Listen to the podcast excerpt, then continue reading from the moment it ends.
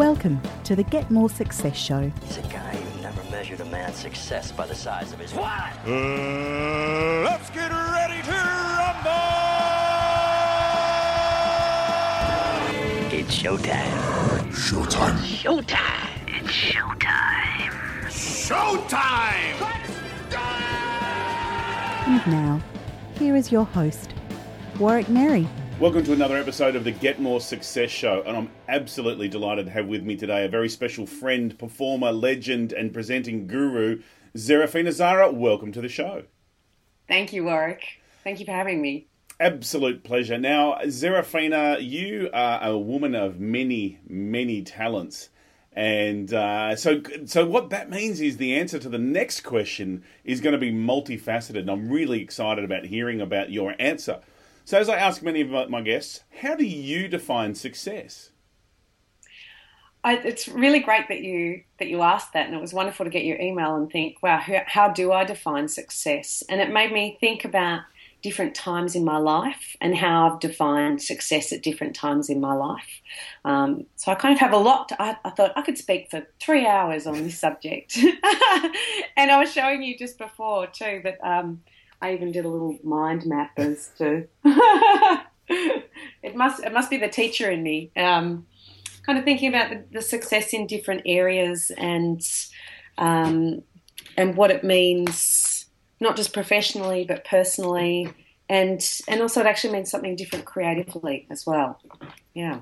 So how do you define it? How do you define it? And feel free to break it down because for those of you, many of you won't know Zerafina. Zerafina has, she's an international musician, um, having toured Asia and some other places.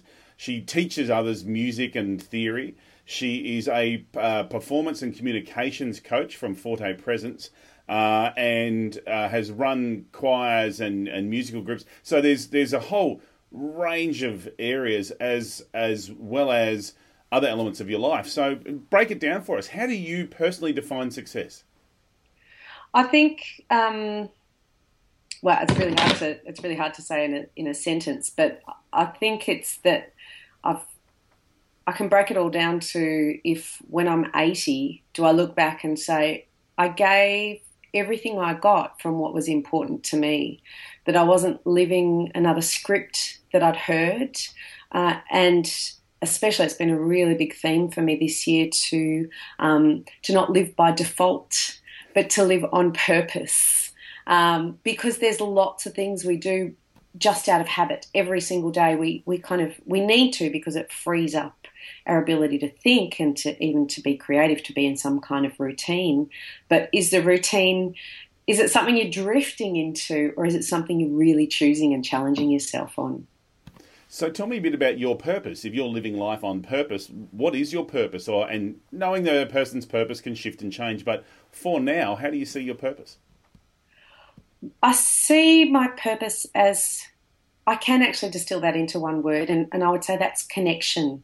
So whether that's in my music, and one of the big reasons I make music is to make people feel connected to each other, but also the huge purpose music has had for me in times when I felt very alone in an experience is that somebody else understands my experience. So if I can write a song that makes someone think, I feel this, I know this, and it helps them to express it, it's about connecting them to that. And also, in terms of even when you're talking about working for a big company like Nike, uh, getting them to communicate more confidently is kind of getting them to connect more authentically with themselves, but also to connect with each other and have better conversations and have a better a better quality of life. So it is a bit of a kind of a pioneering. I'm really into people having a better quality of life and meeting their potential because people don't realize their potential for connecting with other people and for getting more out of their, their life by, by doing so. So tell me a little bit about some of your musical history. Like you, you've done the know you've toured Asia, like Vietnam, Singapore, like, and that's not something like a lot of musos dream about doing that. And and let's be honest, I'm not familiar. Maybe you've had like a number one top of the charts hit, but I'm not aware of that. But just touring Asia itself, like that must have been a huge success for you and, and very enjoyable. Tell us a bit about that. Well, I think and if you're thinking about success, I think that was just enormously successful in terms of pushing me out of my comfort zone and um, and also that that thing about connecting with people from different cultures and having different experiences. Um, it did feel like being in the Wild West. So I was in Southeast Asia, and probably one of my favourite gigs of my whole life was in one of them was in Bangkok, and another one was in this tiny bar in Laos. Um, for me, it's about the experience. That that success is about experiencing something different and going outside of your own comfort zone. Uh, I had a contact who um, who lives in Bangkok and he runs amazing and incredible tours there. Uh, and I remember the first time I travelled overseas when I was 20, and a girlfriend of mine, I think in a card, said, "Suck the marrow out of the experience. I want you to get everything you can." And I think that's a wonderful metaphor and way of looking at you know what um, what can I what can I do here? So in Laos we were we were up to a party till three o'clock in the morning I think, and we're up again at six o'clock in the morning. Um, and I, I, was having someone. So Laos has a um, you know French colonial history, and I was having somebody help me with my French in a song. Um, uh, I forget the name of On est bien peu mon ami la rose. Yeah, mon ami la rose. Um, I was having someone help me with my French, singing Mon ami la rose. That was probably earlier in or later in the night. Um, and then we went rock climbing in um, Vientiane, uh, and there were these incredible views, and it was really scary and exciting. And um, yeah, I think even even though you look at success, so one of my biggest successes was probably um, in terms of external success was being played on Triple J, hearing my song played for the first time on Triple J. Uh, I could have been hit by a tram and died happy. I was just so excited. I was in my studio on Brunswick Street and I heard them say, uh, "This is an artist from Melbourne, and she's um, well, she's a singing teacher." And I thought, "You know, it sounds a bit like me." and then they played it, and I was just fantastic. Um, so that's that external success, which is really fantastic. But when I was reflecting on the question of what do you see as success, I think having the opportunities and knowing that you've created opportunities for yourself that are above and beyond what you could have imagined. So for me, some of the, the biggest successes in my life were not the external, but a moment from having taken a particular journey. So I can think of some of the most amazing moments of my life. One of them was actually being in a dance class. Um, I, I came to dance quite late for a dancer. I came to it, I think I was all of 21. Uh, and um, that's really old. Um, and actually, one of the biggest moments of success for me wasn't being in a show, although I was in some shows, which I'm really proud of. And I um, choreographed for the Fringe Festival and did spoken word, and that was so exciting but it was actually just being in class and feeling everyone moving at the same time and that we were all doing the same thing. It was this incredible music with, um, and I was being the music. And having been a musician before a dancer, I was so excited that I could get to be six eight, and there was this wonderful feeling of motion and kind of like expanded consciousness that we were all doing the same movement at the same time and that's not a show. That's not how successful was I as a dancer because you know I wasn't the best dancer and I wasn't the worst dancer.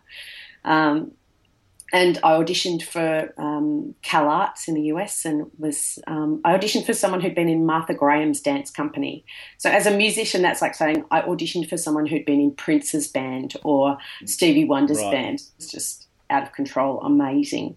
Um, and it, and with recording with members of Paul Kelly's band for my album was actually the moments in the studio that were just so incredibly fulfilling and uh, really pushing me to the edge of my creativity and um, and part of the reason I recorded the album was because and that I wrote the songs for was it because it was because it scared me. So I could have just been a singer, just um, singing songs. I, you know, I love to sing, and I could have made my career just doing that. But if I hadn't written the songs, that would have been a fear-based career. It wouldn't have been a career based on um, what my heart song was or what my, my choices were. Yeah. Um, that's really interesting because as a creative performer, as you are in many elements of your life, the performance is very short in comparison to all the the massive preparation, the writing of the songs, the getting it right, the like the stuffing up the rehearsals, the laughing about it, the starting again, the doing it and then deciding no no we want to do it faster or we want to do it slower and then speed up and and so the fact that there is so much joy and success in that previous bit, um, it really makes well, it makes the performance really good, but no one sees all of the effort that goes into it. No, and nobody cares too. True. and what they actually, what they actually see is, uh, and they'll come up to you and they'll say, and so I've done this with performers in working on their stage performance. Uh, as well as their voices, is that people will come up to them afterwards and say, You're just such a natural. You really have that X factor. You have that it factor. And what we know is that that's all the work that's gone around that. And if you can't find the joy and the meditation and the excitement in the growth of that pro- creative process, then if you're only looking for those external validation of success, so um, with Triple J that I got played on Triple J, I've heard since that they won't play a woman after over 30. Uh, which kind of cuts me out before I've even started playing. Well, I've heard that Richard Kingsmill said that, so I don't know how um, current that is, although I heard it very recently. Um, and it sort of it cuts me out of an opportunity before I've even before I've even put my hat in the ring. Yeah. So if I can't find success in other areas or other places or in the process, it's not enough to sustain me as an Yeah. artist to keep involved. And I've seen you perform. Um, you've got a current residency at Smokehouse 101, and I've seen you perform there, and that's a very, um, shall we say, laid back performance. But there Yeah. is a massive amount of fun that comes from you and the other guys you play with. And one of the guys you play with, he he plays. You played with um, Johnny Farnham, is that right? Yeah, yeah, and he played support for the one of the biggest gigs that uh, definitely Melbourne. I don't know if in Australia, but ever had of the support for the Seekers in the '60s.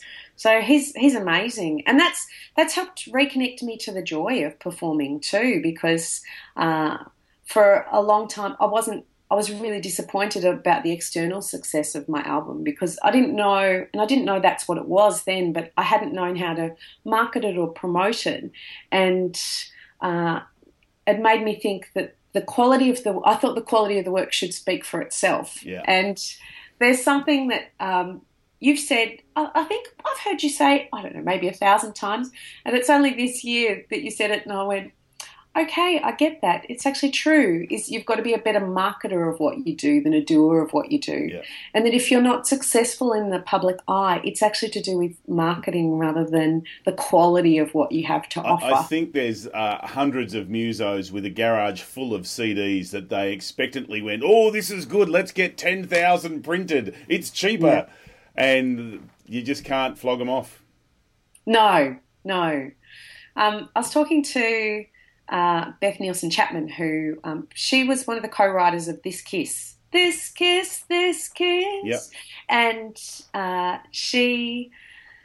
I told her about how I felt, and I felt quite blocked from writing after not having the kind of success because my first single got picked up by Triple J, which is fantastic, and at that time, I think that early success gave me overconfidence, and I thought that the rest of it would get played, of course, um, but it didn't. They didn't play any of it. And uh, Beth Nielsen Chapman said, "Don't plant your seeds too close to the highway." You know, I, I think there's a real uh, being clear about the success in the eyes of the external world and your own sense of Yeah. success of, of what you're doing, and that's that's also for the corporate work that I do or the work in education um, and trying to create.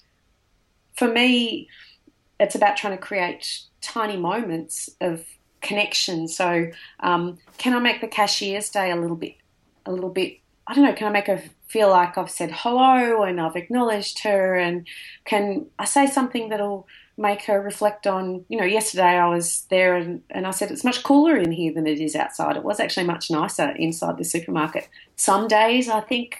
I'd like to take a trip to the supermarket just to cool down. Um, Do that and- slow walk up the freezer aisle. yeah, in the fridge section, um, and and I consider that a huge success of what moments of resonance can you create through your day, and how can you connect better with with other people? And they're tiny. You're not going to have somebody say that. I don't think you're going to have someone say that at your funeral, really. I don't know. Maybe they will. so let's talk a bit about the corporate work you do. Like you've worked with politicians, organisations like Nike around improving their communications and also their presentation skills, that kind of stuff. Um, and you are one of the most uh, probably researched individuals that I know of in terms of the level of the research that you do on non-verbal communications, the the kind of habits and motions and, and ways to connect and present. So, what's been the driver for you behind that? Where did you come from? Oh, I want to be a muso and a dancer to, and now it's non-verbal communications from corporates. How do how do they two connect? Well, I think they're they're all the same thing. So that um, in set, in terms of gesture, I was looking at and I still coach musicians. So I coached for Mushroom Music and have some interest from Sony as well uh, in coaching musicians and how they're connecting with audiences. Because that's and the thing with musos, isn't it? It's like they can be really good, and I've been to concerts where you're like really good players, but they could have been in a room on their own and no one would. I might as well have listened to the CD. Versus yeah. there's others like the Freddie Mercurys, the Bruce Springsteens, the Princes who, um, or Suzanne Vega, who I saw not that long ago, who was just her oh. and a guitarist, and she was just right talking to the audience and communicate. Like there is a big difference between a musician and an entertainer. Yeah, or even someone, and it's tricky because people think of entertainers.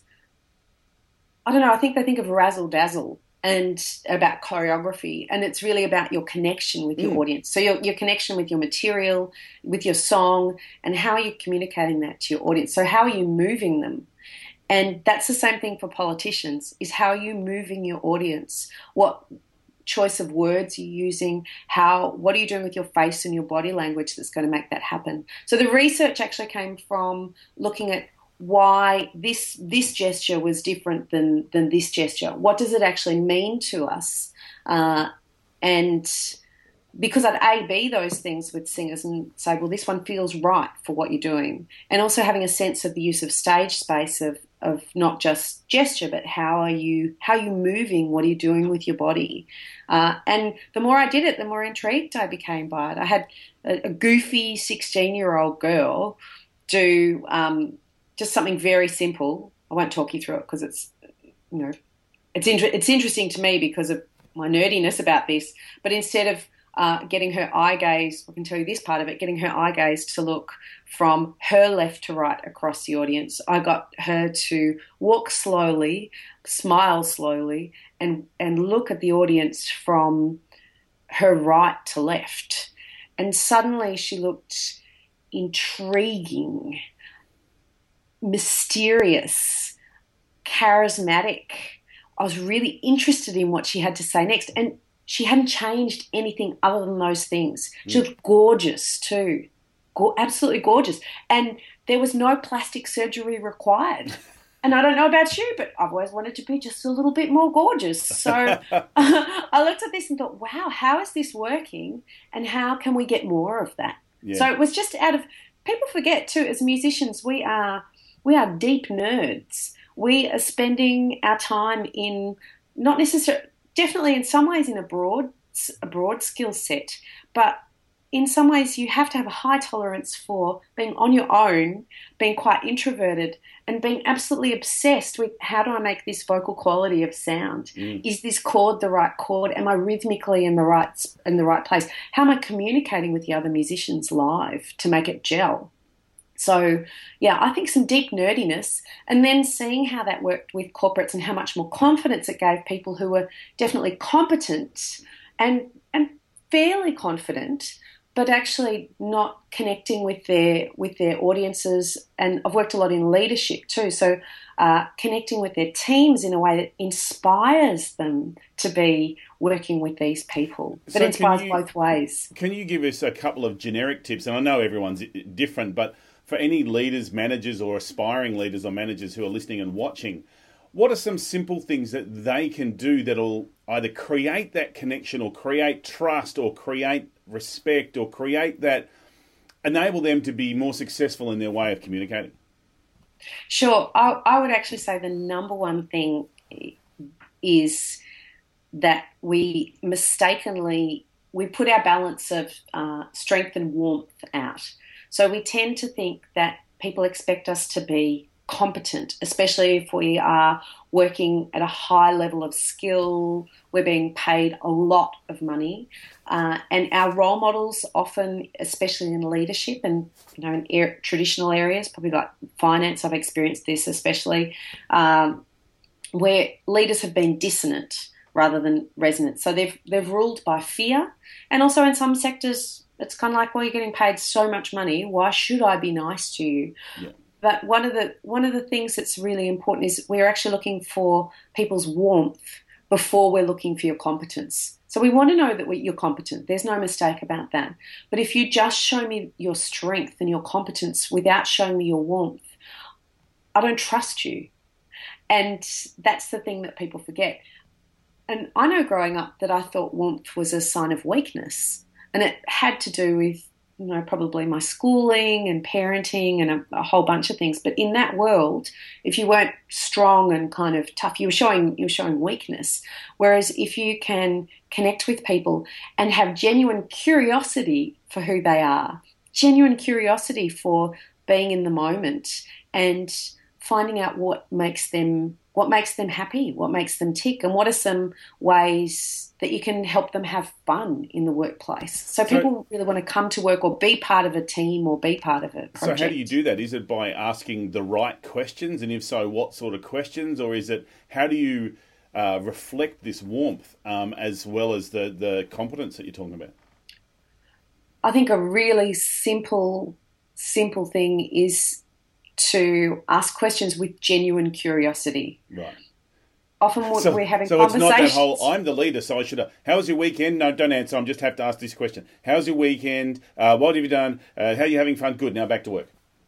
Exactly. Because we're social creatures. People forget that, we I mean, we think we're very sophisticated, and we are enormously sophisticated, but we forget that we are. Um, we're group animals. We we rely on each other for survival, and we're in this technological age where we're absolutely glued to devices. And I I just read some talking about research. I just read some research recently that shows that the more that we're on our devices, um, it actually reduces our um, our connections. And there's a saying of neurons, so our brain cells that that fire together, wire together. So that means that the more we do something, the more it, it, that pathway kind of solidifies and create something that we're more likely to do. But the more we're on our devices, the more we actually cut off from human connection and we become less empathetic. And I would say that I've, I've seen that, seen that Right. quite a lot. So I think one of the things is just putting, and I've heard of people saying managers being on devices during during meetings, for example, and that's not being present for the other people around you. So one tip would be to um, put your device away, Yeah. uh, and and that's enormously important. And be present for the person that you that you're speaking to. Notice are they look are they looking happy? Are they looking sad? Are they looking tired? Are they looking withdrawn? And also, I love people to be a detective. I try and be a detective for what sparks people's interest. You know, if you talk about the garden. If you talk about the garden to me, I'll kind of, oh, you know, I'll be thinking about lawn and, you know, herbs. You know, I nearly killed a bunch of herbs recently. Um, you know, that will that will make me spark and, and light up a little bit. But if I mention it to somebody else who has specifically chosen to have a concrete courtyard and plastic plants, that that won't spark that same kind of Right. that same kind of interest. So being a detective for what's what's the bright spot of where people are showing engagement and or excitement or happiness or something that, that, that makes them spark up. So how does a leader balance that? Because on the one hand, they've got the got to get stuff done. On the other hand, it's like I've got to create a good relationship because that helps me get stuff done. So, uh, what sort of balance is there to get the I I actually do care and I want to show them I care and I want them to keep doing stuff. So how do you do that? you look after yourself first. You fit your oxygen mask before others in the plane. So this is the thing that I noticed with le- I noticed quite a lot with leaders is that they are under enormous amount of pressure to achieve, mm. and they often think they look at the shortest distance between A and B, and they'll sacrifice relationships on the on the way to that Yeah. place. But the problem is that might work for a sprint, but it won't work for a marathon. Yeah. And most of us actually, or collection, you know, collections of sprints too, because you erode that relationship. So looking after the relationship, but looking after yourself first as a leader. So I notice leaders who are answering emails at six o'clock in the morning, at midnight, on the weekends, and that's a big problem.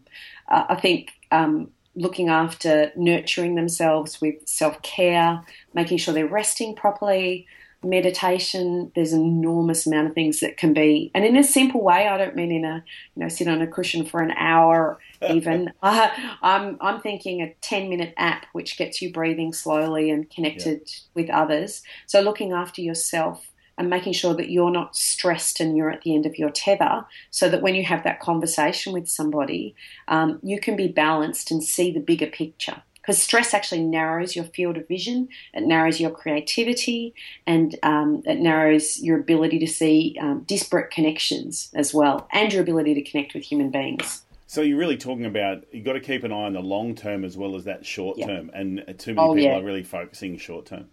Yes, yeah. And one of the big differences I noticed from the creative world is that often because we're not making much money in the creative world, there is a high premium paid on your emotional intelligence, your ability to connect with others, your ability to inspire others to be involved in a project. Uh, and there's there's actually there's not a lot of room for create uh, for um, negativity. There's because you just won't work with that person, and it, because it kills the creative process. You yeah. can't work with people who say no to things all the time. Yeah, it's yeah. just impossible. So, mm. having come from this this uh, artistic, creative background, and now going more corporate, what are your thoughts on, you know, a lot of corporate leaders have work and that's about it. What are your thoughts on them having some kind of creative escape that is nothing to do with work? They've got to put their phone and device down and then go and pick up a guitar or do some dancing or drawing or uh, whatever it is that floats their boat. What are your thoughts on on trying to get both of those working together? I think um, I don't know. I think I think the main thing about that is that sometimes as adults we're afraid to suck at things. Mm-hmm. And if we're used to, I think it's very humbling if you can come to something where you're quite new. Some of the things I've tried, and I thought, don't get me wrong, I'm, you know, I've got a healthy dose of egotism. I thought as a dancer, I'd start, I was researching it for a novel, which I never wrote, but I really got got into um, roller derby. I wanted to set it in a, a, roller derby context, so I thought, well, I better actually give it a go so that I know what I'm actually writing about. And I really sucked, like quite a lot, for quite a long time. And I think it's really important to be humbled by an experience where you're not the expert, where you don't know what you're doing, where you're really relying on the help of other people. I think it's great to do something you can suck at. Yeah. if you can, do something you can suck at. And a variety, and again, there's um, the neurosciences in on this is if you can keep doing things that are novel, if they're they're new to you, like learning a language or um, you know any range of things like if, if you're to learn drawing for the first time or um, photography then that actually keeps keeps your brain um, generating connections and, and, new connections. And again i think that's that thing about renewal especially for leaders. It's mm. vitally important is that you're then renewed and you have fresh insight to come back to your work. And you also have a broader perspective too. You have that helicopter view rather than being in the you know the the miniature of um, you know what's happening in the palm of my hand. Yeah, yeah. So you've had a very interesting career, spreading as we've said, you know, doing some fabulous stuff. And I got to say, I've seen you dress up some amazing costumes and do some very cool performances. I've no shame. Yeah, uh, no shame. And I think that's probably very important as as a leader and as an entertainer is to have no shame. It's just like you know that you were saying before, being prepared to suck at stuff and even if that means sucking at dressing up. Well, I think that I think that I actually think that part is vitally important. So one of the things that happens when I go into corporate contexts is at some point some psych has come in and given everybody a personality test. And everyone has married themselves, well, not everyone, but a lot of people say, I'm a hard introvert. So I'm not, therefore, not going to be participating in any of these X, Y, and Z activities. And I think something we learn from performance, I think that is an enormous shame and Mm. a lack of expressing your potential in life.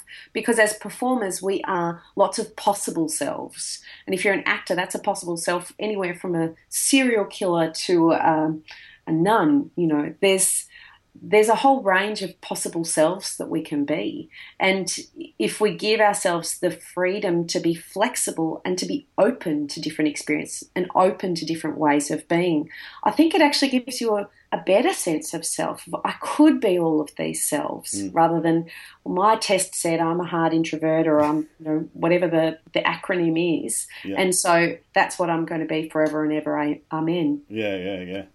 Well, and talking about forever and ever, we've- you've obviously learnt some lessons along the way. Knowing what you know now, what Yeah. what what shortcuts or what three things would you tell your younger self to save yourself a lot of the pain of going through? So, for the people who are watching and or listening, what are some of the shortcuts? Never wear spandex on a hot day. sometimes you have to. So sometimes you have to just suck that up. Yeah. Uh, it depends. It depends on the gig. Uh, look, if I had a conversation with my younger self, I would give them the African proverb that if you want to go somewhere fast, go on your own. If you want to go somewhere far, travel with others. I think that I thought I could do everything on my own. And I think I thought I had to as well, yeah. that it wouldn't be my success if it was shared. And I didn't realize that it, it takes it takes a team to make something happen.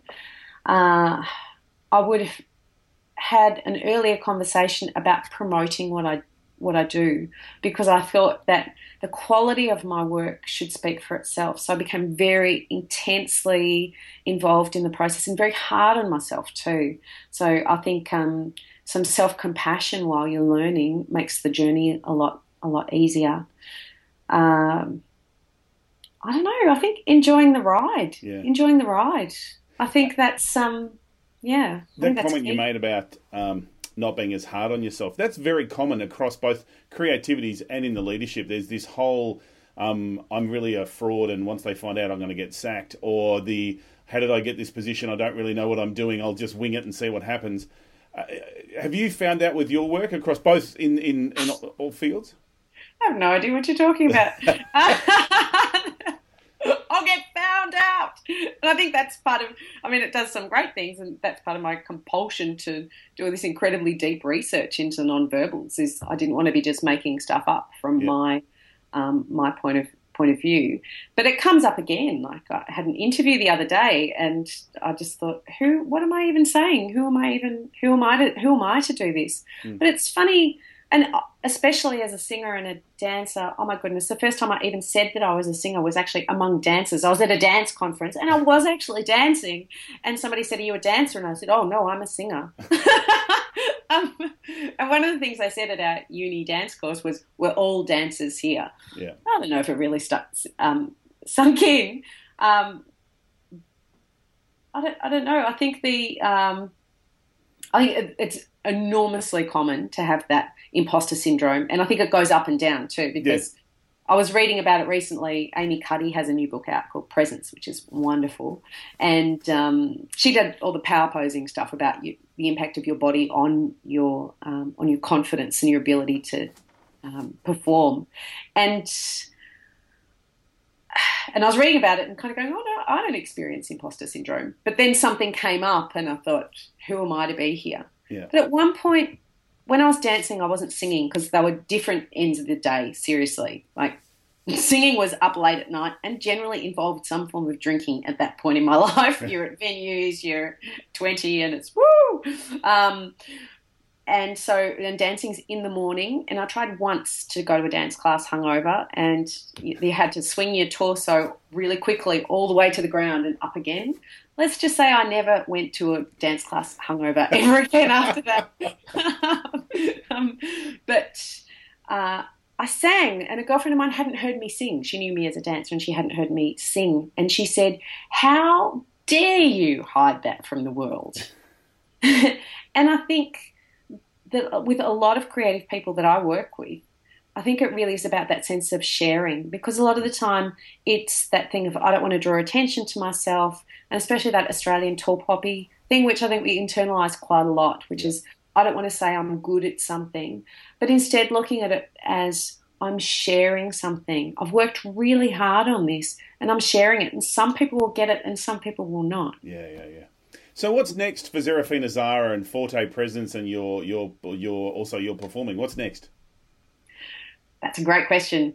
I'm working on recording. So I'm working on a new EP, and that's terrifying because I have to write things that suck and be okay with that and try and get them in a form where I'm, I'm proud of them. And I might be doing some coaching in Tassie, coaching performers and singers, and I love working with singers. And again, some, maybe some record company work with that. And with corporates, I'm really looking at how I can bring more of that music world into how how they're being creative, how they're being present, Yep. how and leading. I've got some work with community leaders and politicians coming up, and I want to look at how can they how can they create better conversations that are genuine and compel people to be part of that political process or part of that community group process. So how can we get more buy-in from people? Fantastic. Thank you so much for joining us today on the Get More Success Show. If people want to get in touch with you, Zerafina, how can they get in touch with you? They can go to my website, which is fortepresence.com.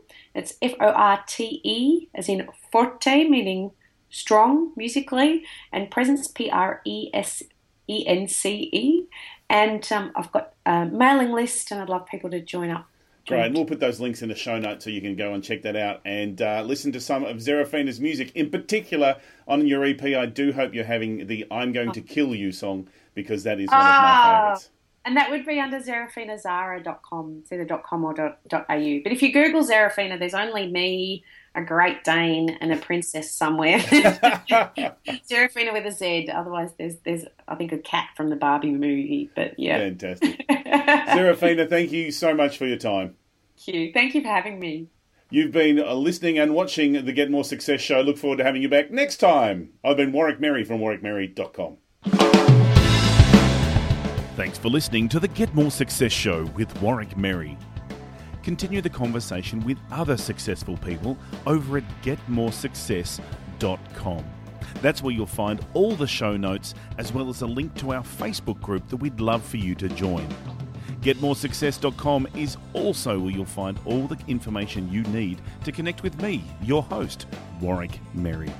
Thanks for listening, and we hope you can get more success.